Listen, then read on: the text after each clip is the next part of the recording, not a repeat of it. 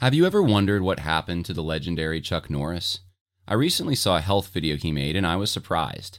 He's in his 80s and still seems to have his energy and health. He says he's even stronger, has more stamina, and plenty of energy left over for his grandkids since making one simple health change that helps his digestion and nutrition. He says he still feels like he's in his 50s. His wife made the same change and she's never felt better.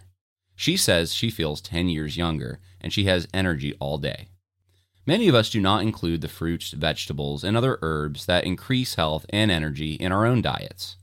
Chuck Norris made a special video that explains how he incorporated these things with one simple product. You can watch it by going to mymorningkick.com forward slash Harris. It may change your approach to your own health. Once again, that's mymorningkick.com forward slash Harris.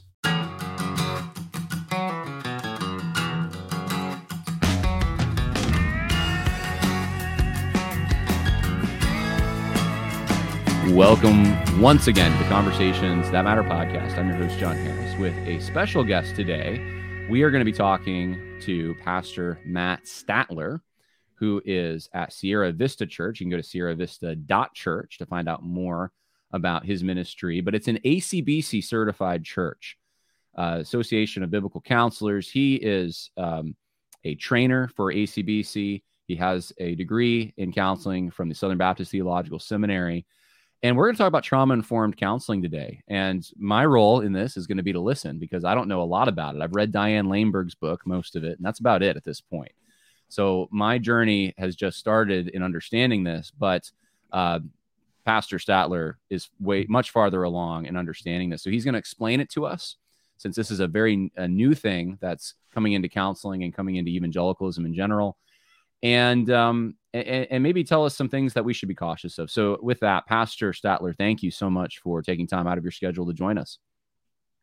Well, my pleasure, and thanks for having me on the show, Jon. And, and you just call me Matt. Um, but man, so yeah, this trauma trauma informed care. Uh, this this is a buzzword, right? This is a word that's been really blowing up in popularity, even in biblical counseling circles. And and as a as a pastor with a full plate, uh, I hadn't really been tuning in much to it. I have a lot of experience with the trauma, trauma informed world, secular methodologies for caring for me, and as I've been counseling people, some some this word of trauma being triggered, and as I'm counseling folks, this becomes a, a common thing. And so, uh, I would say first, we we want to understand what it, what do we mean when we say something like trauma or PTSD, right? So everybody knows post traumatic stress disorder. Uh, my kind of working definition is the whole person's response to intense suffering that can often result in significant life disruption. As a result, anger, fear, sadness, shame, and guilt are often exhibited uh, as a part of this. And so when I when I'm counseling folks who have gone through really hard and intense suffering, we have these cluster of symptoms that the secular world has uh, labeled post traumatic stress disorder, and so our our society has has shifted the language of a actual uh, psychological definition to more of a common use definition, right? So how many times have you heard someone say, "Oh, I've been I've been triggered," or you've heard someone say, um, "That's given me PTSD," or "I, I don't want to answer the phone because I have PTSD," or or any number of things. And so, common common vernacular has has entered, and, and I don't know if I just answered your question or not there. Well, I think I asked my question off air, if I'm not mistaken. I think we, I was saying let's define it. Let's talk about what yeah. trauma informed counseling is uh, to begin with you are someone I think it's helpful to mention. I think you told me off air as well. You've been labeled PTSD, right? Yeah. So um, I was in the military for 10 and a half years. I was a cavalry scout. Um, I was deployed four times to Iraq. Uh, I have 43, 45 months of deploy time uh, downrange and, and pretty intense uh, fighting at a very young age. My dad died of cancer while I was deployed on my first deployment um, and I've lost some really good friends uh, through that process. And um, near the end of my time, the the cumulative effect of not only the suffering that I experienced, but also my response to that suffering led to uh, just a really massive disaster in my life to the point where I wasn't sleeping. I was having night terrors. Uh, I was very, I, I was um, drinking a lot and uh, really suffering. I was really miserable to be around. And finally, my wife turned to me and just said, "You know what? You need help." And so I went to the uh, to the doctors. I went to the psychiatrist and the psychologist there, and they uh, they they diagnosed me with complex PTSD, depression, suicidal ideation, um, alcoholism, um, and I know I'm forgetting a few other labels. And so, man, that led to a medical retirement for me, and I dedicated myself to getting better. So I went uh, to the VA ready to get better. And so I went, they offered yoga. I went to yoga. They offered acupuncture. I went to acupuncture. They offered Eastern mysticism and med- uh, meditation. Man, I went to that like anything that they could do cognitive behavioral therapy emdr exposure therapy man i just I, I was willing to do the work to get better. And what that did is it just led me to become more selfish. Um, i started um, being very self-centered. I wouldn't help my wife with things. I was i was sleeping 12 hours a day. I was on so much medication. Uh, and I was, I mean, truly, really miserable and in a hopeless situation. I had read all the the literature on it, um, one book said this is my new normal and i just need to learn how to adapt and get used to these things. Uh, and it wasn't until i got a book on prayer and i started reading through it and he had uh, daily set office hours for prayer and then um, also reading a psalm. And i started reading the psalms and I, I really met the the word of god in a new way. And i started reading david seeing a warrior who had been through intense suffering, through combat, through war, uh, plus much more. And I saw in him the anatomy of my soul was was revealed. And so I began to cry out to the Lord in the same way that David did through the Psalms. Uh, and that process led me to be convicted of my sin. I, I uh, confessed and repented. Uh, and it really was transformative in my life. And the word was so effective in um, in just dealing with everything that I was struggling with. It was such a a, a hope giving experience, and I started using that to counsel other veterans that I was str- that were struggling next to me, uh, and that led me to go off to uh, seminary to get called into ministry. Uh, went to Southern, uh, concentrated my MDiv in biblical counseling, uh, and, and I've been just using the word to counsel those who have been through intense suffering. And and I've um, been counseled several people who have been sexually abused as children, uh, as well as the sexual abuse that has happened to so many um, uh, recently, as well as, as like as adults. And and so God's word is sufficient. And and if I could just tell people that. Um, we don't need modern psychotherapeutic methodologies to counsel those who have gone through intense suffering. Uh, and that's what's been um, maybe a warning sign for me is because so many biblical counselors now are being trauma informed or talking about this this trauma. I would say yes, let's be wise as to how the body um, and the soul responds to intense suffering. But at the same token, let's also recognize that this is a soul issue primarily and not a, a physiological um, problem. And so that's kind of what has led me to just speak out so much about it is one, I've experienced what the world has to offer. If you read uh, van der Kolk's book, The Body Keeps a Score, uh, you will see kind of the, the modern methodologies. Uh, and um, and they're just not sufficient. They're too simplistic. They're, they're they don't deal with the complexities of the human heart.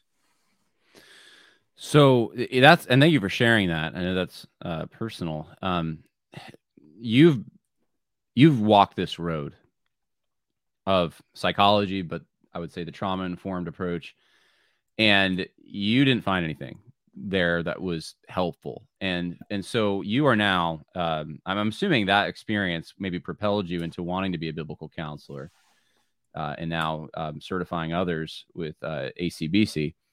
What this is my first question, I guess. What is trauma informed counseling? And the reason I ask is there's a lot of people that I would otherwise consider solid. Uh, they would be they would say they're biblical counselors, and yet they're adopting this new term. Is is the term itself? Does it have a broad range where sometimes there's a legitimate trauma informed and then there's illegitimate, or what exactly are we dealing with when someone brings that up? So that that is the uh, the nexus of the problem this this word trauma or this concept of trauma informed really i mean the question is how do people flourish and how do we help them flourish so that's the the basis and so this trauma informed care tic has uh, so many different definitions it's almost impossible to really nail down a clear definition but thankfully the government has helped us and we always have to be uh, uh, cautious when they do. But according to the Substance Abuse and Mental Health Services Administration, they give us a definition of trauma informed care. Um, and I'm I'm going through what it is here, but one of the parts of the definition is that it needs to be viewed through a social, cultural, ecological uh, model. And what that means is that there's so many environmental factors that influence the emotional, physical, and social well being. Um, we have to understand the gender, the um, um, the upbringing, and and just every other aspect. And I would say that the warning here is either is either there's a shoehorning of secular um, ideas like CRT, or it's just the outflow of that thought. So I, I haven't been able to identify whether um, it's a shoehorning of an idea into this trauma informed stuff or it's just an outflowing of it. And so um, a, a helpful book on this whole topic is is by a secular dude um, but he's a, a, medical doctor. He's a researcher. He's been in trauma stuff. Um, Michael Scheeringa, and he wrote this book called The Trouble with Trauma. But he gives us this quote, and I just want to, if, it, if it's okay with you, Jon, to read it. Yeah, please. Um, but it says, when asked what a trauma informed community would look like, Sanger, and this is talking about uh, Tarpon Springs, Florida, and the mayor there, Sanger said, a trauma informed community would be a place where folks understand initially that there is reasons behind behaviors. Things do not happen at random, and that they understand that most of the issues, if not all of the issues that we face as a community and in our lives, are directly related to trauma.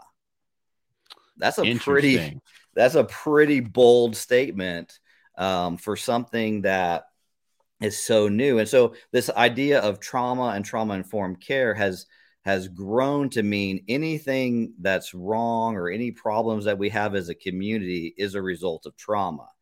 And so we have all these trauma informed cities um, that are popping up. And and this guy goes on to talk a little bit more about where they're getting this idea, the playbook behind it, and stuff like that. But um, so trauma informed care may have a compassionate spirit behind it. We want to help people who are suffering but either it's been weaponized, the neuroscience has been weaponized for this this trauma informed care um, mentality, or it is becoming weaponized. The first time I ever heard about this, I think, was from a guy on Twitter, Kyle J. Howard, and it was a joke to most, well, a lot of people. They thought he was always talking about everything was trauma. Yeah. It seemed like it very loose way of using the word trauma because typically trauma is very earth shattering events. That's how you think of trauma. Like I, I lived through an earthquake and almost died, and my family's dead. And so that's trauma. Yeah. Yeah. But now trauma is like I walked in the hotel room and there was a picture of cotton or something. You know, I was mm-hmm. offended because I thought it was racist. It's like, how is that trauma? Yeah. But it, it's become, I think what you just said, it's all encompassing from that mm-hmm. quote. It's just everything's now uh, it's it's uh, ideological in, in that it reduces everything down to one substance, and that now it's trauma. It's um, and this fits into the power dynamics of CRT and correct uh, social justice. So I mean, this is just an on ramp. It sounds like to the social justice movement, even though it's not coming presenting itself that way initially. Um, that's my opinion, but um, yeah. And you're nodding along, so you agree.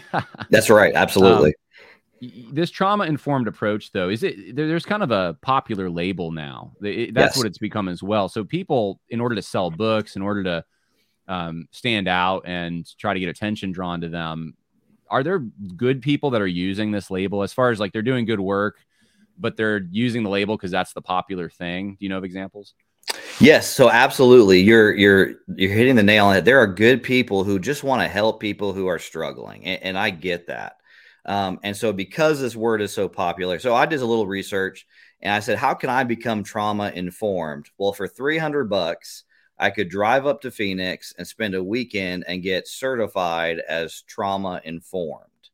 Right. That's how popular it's become. And uh, I don't know what a, a, weekend for 300 bucks would entail, um, but I'm assuming it's going to tell me about the physiological response to, to suffering, um, and, and the stress that comes in that. So I think some people have just adopted this this label because they want people to understand I I get what you're going through and I know how to help you. Um, but this is not a, a an accepted um, clinical label or a psychological label. Um, and, and, so it's it's doesn't have a, a basis in fact if that if that makes any sense. It's become mm-hmm. kind of it, and and I, and just I don't know if you're you're familiar with just the whole dynamics of how um, psychological labels come to being, um, but this trauma informed care certification, if you want to call it that, is not a actual um, label that that they have. They just assume the the, the label, and so um, you know, I, I don't know uh, Kyle J. Howard very well, but I know he's adopted this um, identity as a trauma informed uh, counselor, coach, or whatever you want to call it. Um, and that's just a popular way of saying, I, I your your trauma is the problem. I'm going to help you with that problem. And so there's no solid science behind it. It's kind of how someone says, I'm clinically depressed well, what does that mean? Well, it doesn't have even a, a full agreed upon definition. Um, clinical just makes it sound more intense, but the, the way we do psychological labels is not medical. Um, so, it, so you know, if you know how someone gets labeled with PTSD, it's not because there is a um, an etiology or a uh, a particular problem. It's they look at my symptoms and then determine what I have right? Whereas in medical science, you go to the cause and the cause has symptoms and you deal with the cause, not the symptoms. So that, that, that whole world is built on some, some serious presuppositions. And, and what I don't want people to, to not hear me saying is, is that we don't suffer, right? When we suffer, it has all sorts of an impact on everything else in our lives. Absolutely. Uh, but how do we have human flourishing how do we move forward well that's what i want to get to is uh eventually is is what do you tell someone who is suffering because we all suffer at times and um i don't i wouldn't use the word trauma for everything but we do experience barriers and difficulties in life and uh, trials as the bible calls them so um, let's continue on on this vein though of the trauma informed and understanding it uh, and so forth for a little bit here um, i read uh, most of. I still need to finish it. Diane Langberg's book, uh, "Suffering in the Heart of God," I think is the name. And this seems to be the book that a lot of these trauma informed individuals appeal to as the uh, she's almost like the matriarch of this movement, if if you want to call trauma informed counseling a movement. And her book is tame, it seems like, compared to some of the things that I've seen uh, people like rachael denhollander say, and um, and, and others. Uh, she though you, you, can see the seeds though for at, the very least of of what um, is now becoming popular in her book. Um, one of those things is the when someone has this victim status, not to question them, to just right. kind of accept that as it must be legitimate, There, it's authentic, and and it's it's more than bad manners to question that. Um, I, I, definitely saw some Me Too stuff in there. I, would love to get your take on that since I'm sure you're familiar with Diane Langberg. And since I think I'm correct in saying she would be the most identifiable, perhaps, figure and, and, and one to be taken more seriously behind this move. Uh, what is your assessment of her trauma informed counseling?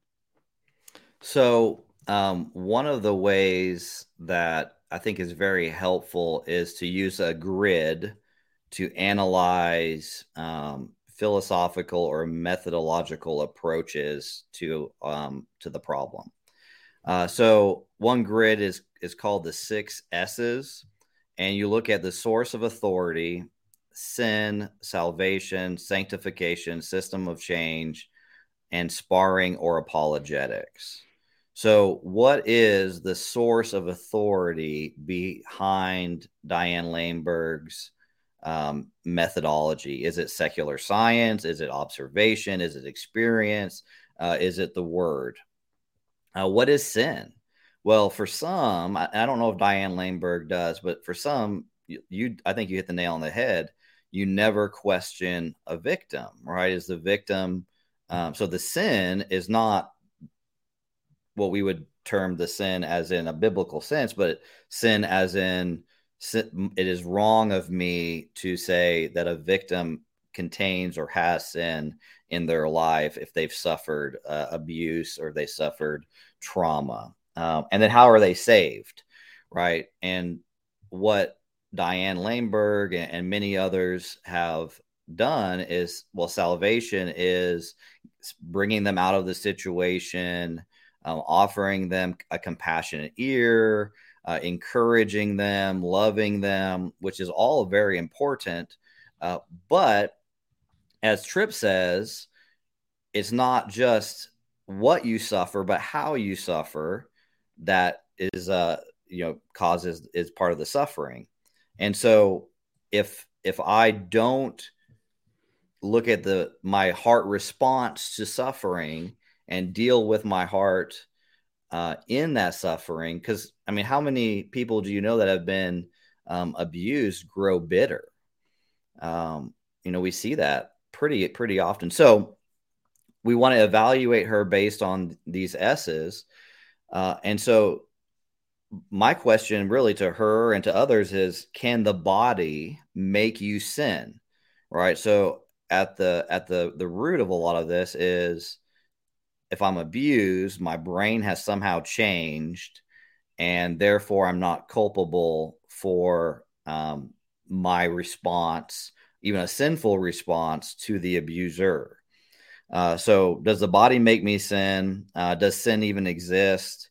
And does the Bible hold me accountable for my sin? And, um, you know, I just think about Joseph and his whole life. I mean, it was a pretty if you want to use the word traumatic experience to be thrown in a pit uh, and then sold into slavery and then having you want to talk about abuse power dynamics look at the situation with potiphar's wife um, my kids and i just read through that in our bible reading plan um, and you think about that or you think about david so a lot of us kind of condemn david for for being back in the palace but if you think about it, he was on R and R. David has been through a lot of war in his lifetime. How insensitive was Nathan to accuse him of sin when he was just trying to get some rest, right? So, so all that kind of power dynamic language um, is is great. I think is is helpful. We see that in Esther um, with Haman and uh, Mordecai, but to come back to the to the main point is does the body make me sin uh, and so is a victim culpable for the sins they commit as victims and so for me if you want to use my experience you know i go to war i come back and i just start drinking because i can't sleep right i'm having night terrors i'm i have anxiety um, fear you know you name it And so for me to get, I wake up in the middle of the night with a night terror, I grab a bottle of alcohol and sleep myself into or drink myself into a coma. Right. So right. was was that sin? Was that the sin of drunkenness? Yes. And yes. yes. Absolutely. Right. Um, is my anger towards the Iraqis who killed my friend, was that sin? Right. That I hated them in my very heart, in my being. Mm-hmm. I had a murderous intent towards those and not even the ones that committed the crime, but those other Iraqis that look similar to the ones that did that thing. Is that a sin? I think most people would say yes, yeah. that yeah. was that was racist, that was sinful, right? And so for me, I had to confess and repent of those things, which enabled healing, right? Which enabled uh, growth, if you want to use post traumatic uh, sanctification, would be right. a better term. And so we do have to confess and repent. Um, a- another, so let's talk about the abuse dynamic, right? Or, or go ahead. You had a question. No, well, I just wanted to uh, back up one of the things you're saying because um, I, I thought of some examples. Diane Langberg has this in her book, but this also recently came out at the last Southern Baptist Convention meeting where there was a an abuse panel, and one of the things that like Langberg talks about ways that a, a victims cope with their abuse. So things like um, even like pornography, and, and you'll hear Rachael Denhollanders talked about this that uh, sexual uh, and, and, members of the sexual abuse task force for the SBC, ironically, have talked about this. At least one of them I know of that um, be sinning in sexual ways as a response to abuse is also part of being a victim. Mm. And so they treat it differently. If it's a sin, it's in a different category of sin. Um, if it's a sin at all, you know, right. it's this is just the response to abuse. Whereas we would look at it from a biblical standpoint and say the Bible's clear cut on this. If you're looking at pornography or if you're cheating on someone or having an affair, whatever, that is sin. It, it, doesn't matter that you were abused and a way that you're trying to cope with that abuse is to get involved in more sin. And, and that's something that you often see. There's also a one-sidedness where men, in particular, um, they'll cite stats. I think Diane Langberg says it's like one in three women are going to be raped sometime in their life or it's it's stuff that's like so out there that it's they want to make the issue that they're an expert in the biggest problem ever because uh, and maybe that's because they're the ones that hold the solution in their minds but it's it's so pervasive and it's it's men that are abusing women and so if a man um, like diane langberg says that even name calling is abuse right, right. calling someone a, a name but but there's no mention of what if a woman fails to submit to her husband in a biblical way? What do we call that? Is there a label? Is it's not even addressed. And so um there's a lopsidedness. Some sins yeah. are uh, amplified exaggerated um sometimes even made up. Uh, other sins are minimized not even categorized as sin and so I just wanted to make that point because what you're you're talking about that the victim can't have like a sinful tend can't can't be guilty or um, they're not culpable. That's exactly what I'm seeing out mm-hmm. there. And and maybe that is the heart of this trauma informed thing is hey we got to treat this differently because this really if, if it is sin it's like this lesser sin uh, if it's sin at all and it's like, where, where, do you find this in scripture? So anyway, I made my point. I'm talked a while. I'm going to let you. No, you're, point you're, you were going to try Jon, there. You're exactly right. So if if it's a supra biblical problem, then it requires a supra biblical solution. Right. Right. And so and that's exactly what we're seeing here is um, this is this has become a a supra biblical problem so we need a super biblical solution and that's why it's so convenient to say well trauma uh, impacts the brain. So it's a physiological problem, not a uh, spiritual problem, where Kind of a, a, Gnostic dualism thing happens. And, and it really becomes a simplistic response. Well, I just got to deal, learn how to uh, not engage with my triggers, or I need to learn these various uh, techniques, uh, which scripture doesn't cover. Um, so, so you're, yeah, so you're exactly right with this. Um, the super biblical options. And so, you know, it, it kind of goes back to the abuse dynamic language. Um, and and the question is, that I, I am seeing now, and and we could we could talk more about. Um, I think Diane Langberg, uh, Darby Strickland, uh, who wrote "Is It Abuse." Uh, they have a pretty broad definition of, of abuse. Um, and if we could just use more biblical terms, like is this is this sin or is this oppression? Um, and I think Darby tries to do that in her in her book as well. Uh, but I think one area that you know, and I think you mentioned it with the SBC task force, um, maybe with Denhollander, uh, is does an abused woman, an oppressed woman, does she have to flee in every instance? Um, because that seems to be a, a pretty common um, belief is that if she's in an oppressive situation, she must flee that situation. Um, she does not need to stay for any reason. And if oppression is your husband called you a name, right. right. Something, it could be something as basic as that, like a, a, name that wasn't very nice. That could be the pretext for I'm taking the kids. Right. That that's yeah. and, and, you can't do anything to stop it or else you're supporting abuse.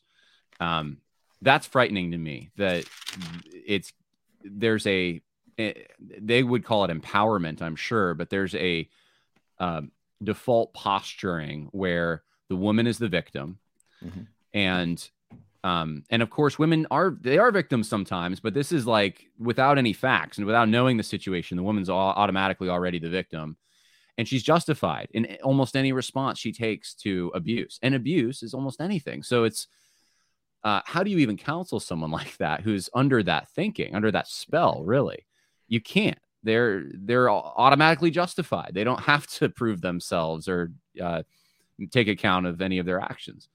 Um, and so I, I would love to get into, um, you know, what the biblical approach is here because people do suffer. Yeah. Well, we can even take the classic case if you want of uh, you know, a woman is abused by her husband, a battered a wife. You know what? What do you? What, you were making a point though first, so maybe you want to finish up that point about fleeing the situation. But I'd love to get to okay. So what's the alternative? How do you approach it? Yeah. So first, yeah, to talk about fleeing, um, Hebrews talks about uh, Hebrews 11 talks about some who fled in faith and some who did not accept release out of faith. Right? It's in that great by faith chapter. And so um, it says, verse 34 quench the raging of fire, escape the edge of the sword, gain strength and weakness, became mighty in battle uh, women received their dead, raised to life. Other people were tortured, not accepting release. So they stayed in faith so that they may gain a better resurrection. And then others experienced mocking, scourging, as well as bonds and imprisonment. They were stoned, they were sawed in two, they died by the sword, they wandered about in sheepskins, in goatskins, destitute, afflicted, and mistreated. The world was not worthy of them. They wandered in deserts and in the mountains, hiding in caves and holes in the ground. And so anything that's not done by faith is sin. So most often in a um, battered situation, a battering situation, some will stay out of fear, which would be sin because they're not staying out of faith, and others flee out of fear, which could also be sin. And so we need to um, look at that. So, how do we counsel someone? Well, first off, the government is given the sword for a reason. Uh, so if it is physical abuse, sexual abuse, um, and even you know we could examine what what emotional abuse looks like. Well, we use the sword for a reason, um, but it needs to be done out of faith, not out of fear, which is hard in these situations. And so um, Jon, what we're talking about is such a complex and difficult situation uh, when you sit down with someone, uh, when you counsel someone, and and I, I want to make this point before I lose my train of thought. Um, but the secular world has does not have a great track record on counseling um, abuse and things as well. So we we really should not think of them as the paradigm of virtue or the standard for what needs to happen. In fact, most people that I counsel, if they don't like my counsel, they'll go to a secular counselor for like post traumatic stress disorder. And within a few weeks to a couple of months, they come back to me and get my counsel. Right. And, and so it's, it's, it's kind of an interesting thing that we think, okay, well, how does the secular world deal with it? Let's use them as the standard. And, and, and to be clear, there's there's over 350 different unique schools of psychotherapy and psychology. 350 different ones, and and they don't agree on anything except for one thing, and that one thing is you don't need faith. You don't need Christ, right? That's the one thing all these different schools agree on, um, because we we see that. So, yeah. So you know, what would a case with a a um, a lady or a woman who has been abused? Well, one, yeah, we want to look at the safety of her. We want to look at the safety of her children. Um, we want to see what is going on. Uh, so, asking a lot of questions, maybe encouraging her um, in her faith in order to be able to flee by faith or to stay by faith. So, um, I have counseled both cases, right? Some women, um, their solution is to just get out of an uncomfortable situation. My husband is lazy and he drinks a lot, and I just don't want to deal with him. So, I'm gonna I'm gonna take the kids and I'm gonna go, right? And it's abuse because when he comes home, he doesn't give me a kiss on the cheek, right? And, and I ask, I'm asking him, you know, well, how are you acting out of faith in this, right? Well, it's right. not because I, I care about him, I want to change him. It's no, he's offensive to me, so I'm going to run. Um, and then the same token, I've I've had to counsel a woman who's staying for long periods of time with a very abusive husband, and, and I've had to tell her, I said, you are staying out of fear, because every mm-hmm. time he comes back, he you know, after doing something uh, or the next morning, right, he'll make breakfast and he'll bring flowers or or any number of things that he does mm-hmm. to try to make up for his abusive behavior, his offensive behavior, which was a sin against her. All right, so yeah, so let's classify sin as sin, um, and then let's let's figure out how do we respond to that? Do we respond out of faith or do we respond out of fear? Um, so that's kind of maybe a really broad general way but each i think each situation is very different and there's not a one size fits all um, response to each of these and, and i think that's a wisdom a wisdom issue so yeah each situation is going to be uh, different could we take a hypothetical scenario if that's okay yeah. so yeah. Um, we'll just do the one that i gave you already maybe put a little flesh on the bones but you have a woman who's battered. Husband comes home every day after work and beats her, uh, and ex- you know, expects her to mind the kids, make his meals, stay there. I mean, I'm giving you the stereotypical yeah. caveman husband, uh, mm-hmm. you know, uh, image, and uh, you know she has lived in this, let's say, for a year, um, and uh, they go to the doctor and and they explain away she lies right about mm-hmm a bruises she has or um she comes into your office and she says pastor statler this is what's been going on. What do i do in this situation? And let's say that both of them claim to be christians yeah. we'll make it that the scenario. There this is a they've been attending the church. You know I, I couldn't see the husband being like intimately involved having that behavior but let's say that he's at least mm-hmm. in attendance and lives a different life when he is at church and has tried to pull the wool over everyone's eyes. What do you say to her? What's the first thing that she needs to do? Yeah, so it's it's sad that you've used that illustration because that's I've I've counseled cases like that. Uh, so she comes in and she says, you know, this is what is happening. You know, first I'm going to be very compassionate towards her um, I'm going to um, express my sorrow over um, the pain that she's experiencing.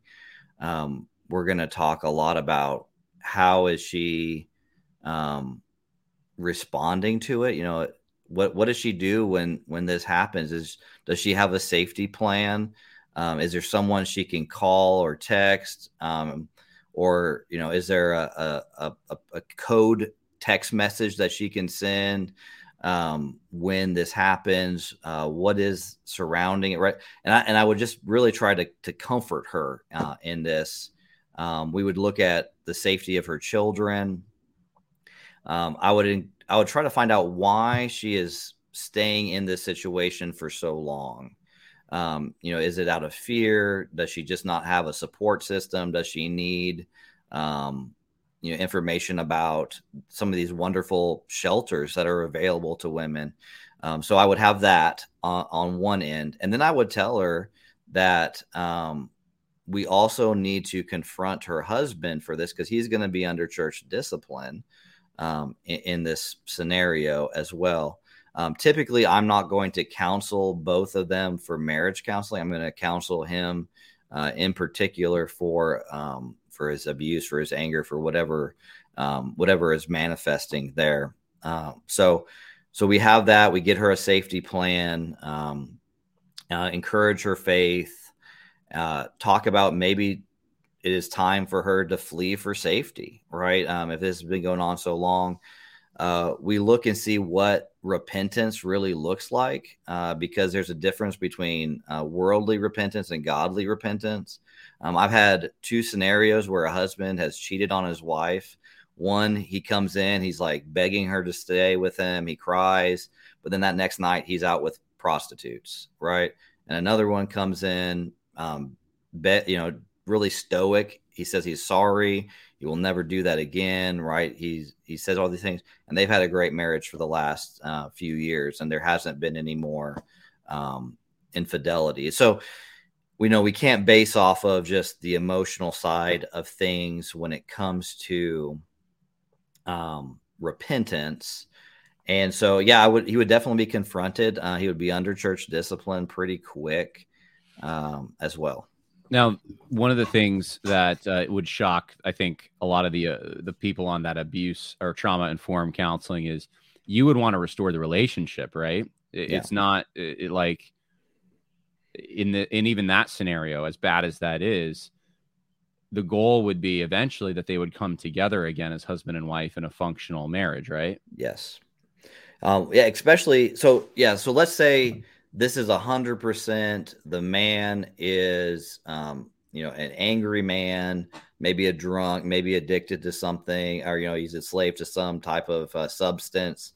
And let's say, you know, let's just say that the woman is is completely in the innocent here, right? Let's for our for for our scenario case, right? Um, that man would would definitely need to get uh, counseling. Um, I would likely be the one counseling him, at least in our in our church um, and he would we would be working through this um, this process and yeah the goal is always going to be towards restoration now if if after you know six months eight months of counseling and this guy is not repentant um, he's going to be falling under church discipline inevitably anyways. And at some point he's going to be um, treated as a tax collector and a gentile. He's going to be treated as an unbeliever. Uh, and so, in that scenario, if he is continuing to treat his wife in the same ways, then in some sense, I think he's abandoned the marriage, right? And and it's really case by case and and dependent. And and so, for the wife, she has to decide: Am I leaving this situation out of fear, or am I leaving this situation in faith? Um, and, and that's just the complexity of it. But yeah, the my my goal always is to try to get this to be a restored relationship, uh, etc. But you know, we have to deal. The, there is a reason why um, the Lord has given us these um, instructions. And, and funny enough, I I had a recent conversation. I guess funny is not the appropriate word. Interestingly enough, um, I had a conversation with a spouse who is uh, is looking at you know do we do we separate and um, or divorce i guess is really what it would look like but and we we have this this passage in first corinthians and I, I thought it was really interesting how um, he said it in verse 7 or chapter 7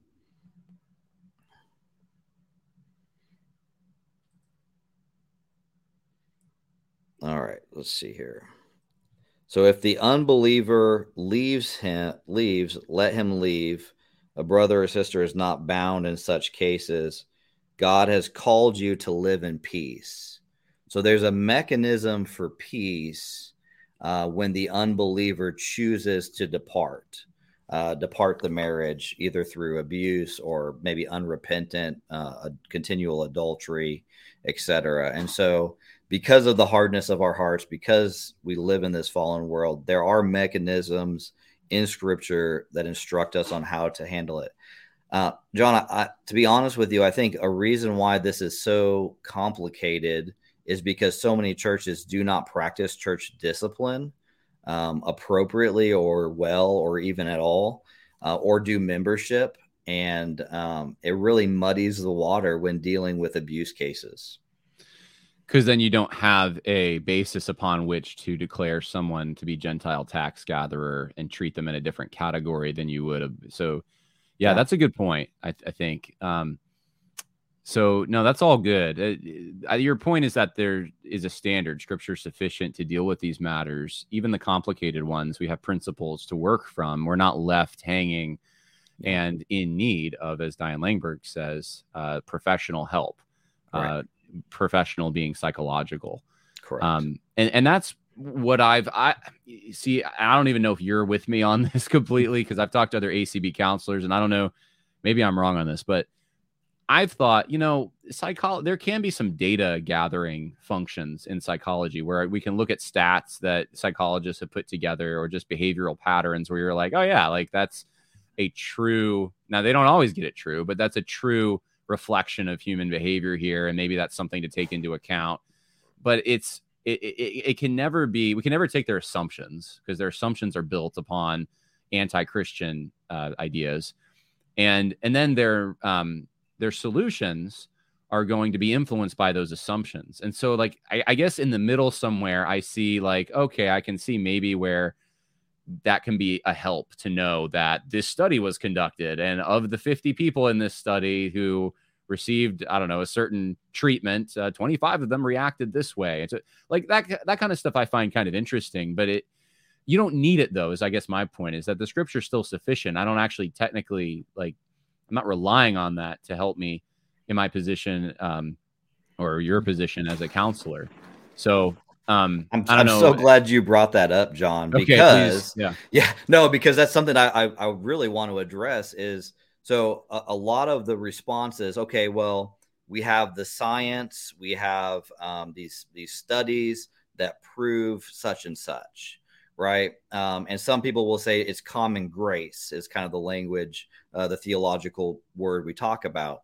Uh, the problem is they don't take into account the noetic effects of the fall. So our thinking, our, our minds are influenced by sin, um, whether we're believers or unbelievers. And so, because of the noetic effects, we do not interpret things um, without bias, right? We have a presupposition, I think is kind of the Van Tillian direction.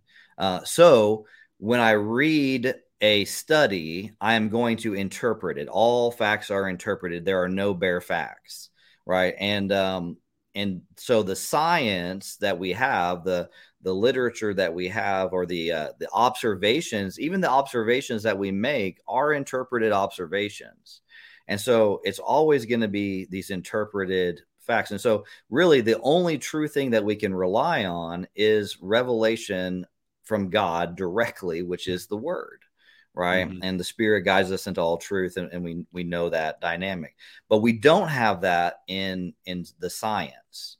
And so um, the reason I brought up this this secular dude in and his kind of conversation about about trauma is because he has gone and he's looking at all the science and he is trying to understand why do beliefs become facts? And and he uses beliefs generally um, and and his argument is they are looking for a solution and they found a useful fiction in order to use it to accomplish the end that they desired, right? So we have a problem that we can't solve. We need more money for it. Let's go ahead and use this thing, right? Um, sort of like if I need to go to war with a country, I'm going to find uh, reasons to go to war with them. And so we have these no bare facts. All, all of our facts are interpreted. So, um, yeah, so these studies are interesting, but they are interpreted studies based on a lens, right? A lot of our science is based on evolutionary um, thoughts, right? There's there's conversations about lizard brain, um, even the flight, fight, uh, freeze response uh, is based on all these various um, evolutionary concepts. And so, yeah, so we need to recognize that just because there's science behind it, and, and just to add to that, a lot of the studies about the brain being changed because of trauma are cross sectional studies, right? And so, based on very subjective responses to um, a questionnaire, and then they do a one point in time exam of the brain and then when they look at the brain, they say, oh, look, the, the amygdala is smaller, right? And therefore, trauma affects the brain. Well, that doesn't tell you anything. Uh, correlation is not causation. And so we see that in um, in this whole neuroscience world. Well, yeah, there's there's more studies coming out, there's more efforts being made, but they are all interpreted. Um, and, and, I would even say so. I've been in some of those uh, PTSD studies, right? So on my second deployment, after my second deployment, I came back. Uh, they had us do like a, a, a computer questionnaire, uh, do some exams. They, they scanned our brains and then went to war again, came back, reported some stuff, and then they scanned our brains again. The problem is I had two deployments prior to that, right? Mm. And so if something had happened to my brain then, it wouldn't really show anything in the study. And so we just have a lot of that. Um, and it would be unethical to take a young child who's not been through any hard things, scan their brain, place them into a hardship, and then scan their brain again to see if it, you know, so we're limited by mm-hmm. ethics um, in this. Praise the Lord that we are, but but that but that's what we we have. So um, there's just there's just not enough evidence that it does, and even if it did change the brain, does that absolve us from our responses? Yeah, the ethical dimension is where it, it the wheels really come off the most. Uh, and you know, I think you're right that um, it, these assumptions that we bring to the table can uh, affect the way that we even read raw data uh, yeah. because it's it's not technically. I think what you said is true. It's not technically raw data. All things are interpreted. Um, that said, though, I mean, I, God gave us special revelation. He also gave us natural revelation, and there are people, uh, for example, uh, the observation that your adrenaline, you know, mm-hmm. picks up, and there's a your heart beats faster, and you can do box breathing to slow your heart down. I'm sure you learned all that when you were in the military. I mean, these are true physiological mm-hmm. things that can help, um, tools to help in the midst of crisis, but um, they're not. I guess what I'm saying is for soul care uh, when the word of God is sufficient for this, when he's given us a special revelation, first, that natural revelation is never going to contradict it. And secondly, it's all you need. It's not, and I think that's the thing I find most offensive about this trauma informed approach, uh, the, or at least the version of it that's become popular, that there's this assumption that you're just not equipped as a pastor. Yeah. You let the professionals come in. And I'm like, well, what do you mean? All we have is the word of God on this topic. Is that just not enough? I mean, did God not know things about the people he made? like that's that's that's such a brazen, prideful challenge, and yet people don't see that. Yeah, and I want them to see it. I want them to see that the, these attacks. Uh, most recently, I, I told you I wouldn't have you. I wouldn't ask you to comment on it, but this recent attack on Grace Community Church, and I don't know all the details of the case, this David Gray case, but um, I can see behind it though is this spirit of well, it's ACBC it's mm. uh, you know, I think that NANC. I don't know if AC wasn't that before yeah, predated ACBC. Yep. Uh, Nouthetic Counseling in general, Jay Adams. It, it's mm-hmm. all of these things.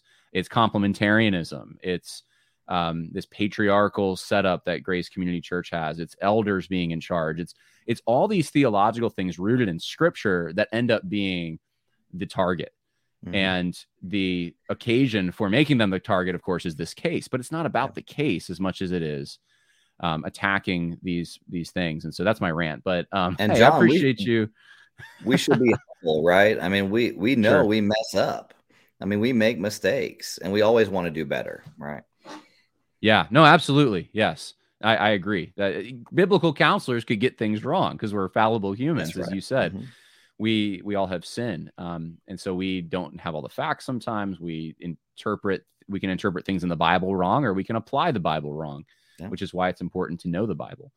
Um but anyway I, I yeah i could go on for a while but i appreciate you weighing in on this and just giving it of your time. I'm sure it's limited as a pastor to inform us about this. I think it's been very beneficial and if people want to know more uh, about your ministry they can go to Sierra sierravista.church um, and you're in uh, i think you said south of flagstaff right Uh, south of Tucson, I'm I'm on the Tucson. border with Mexico.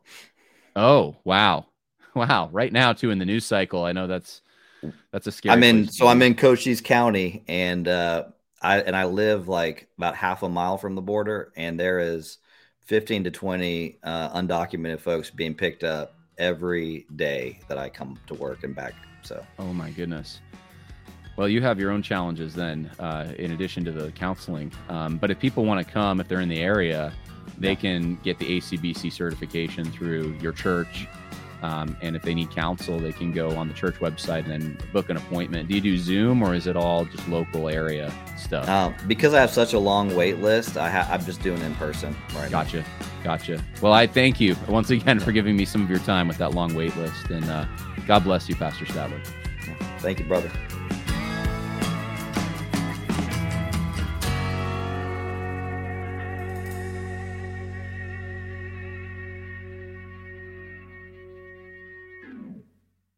When you visit Arizona, time is measured in moments, not minutes. Like the moment your work stress disappears as you kayak through the canyons. Or the moment you discover the life changing effects of prickly pear chocolate. But nothing beats the moment you see the Grand Canyon for the very first time. Visit a new state of mind. Learn more at hereyouareaz.com. When you need mealtime inspiration, it's worth shopping Kroger, where you'll find over 30,000 mouthwatering choices that excite your inner foodie. And no matter what tasty choice you make, you'll enjoy our everyday low prices, plus extra ways to save, like digital coupons worth over $600 each week. You can also save up to $1 off per gallon at the pump with fuel points. More savings and more inspiring flavors make shopping Kroger worth it every time. Kroger, fresh for everyone. Fuel restrictions apply.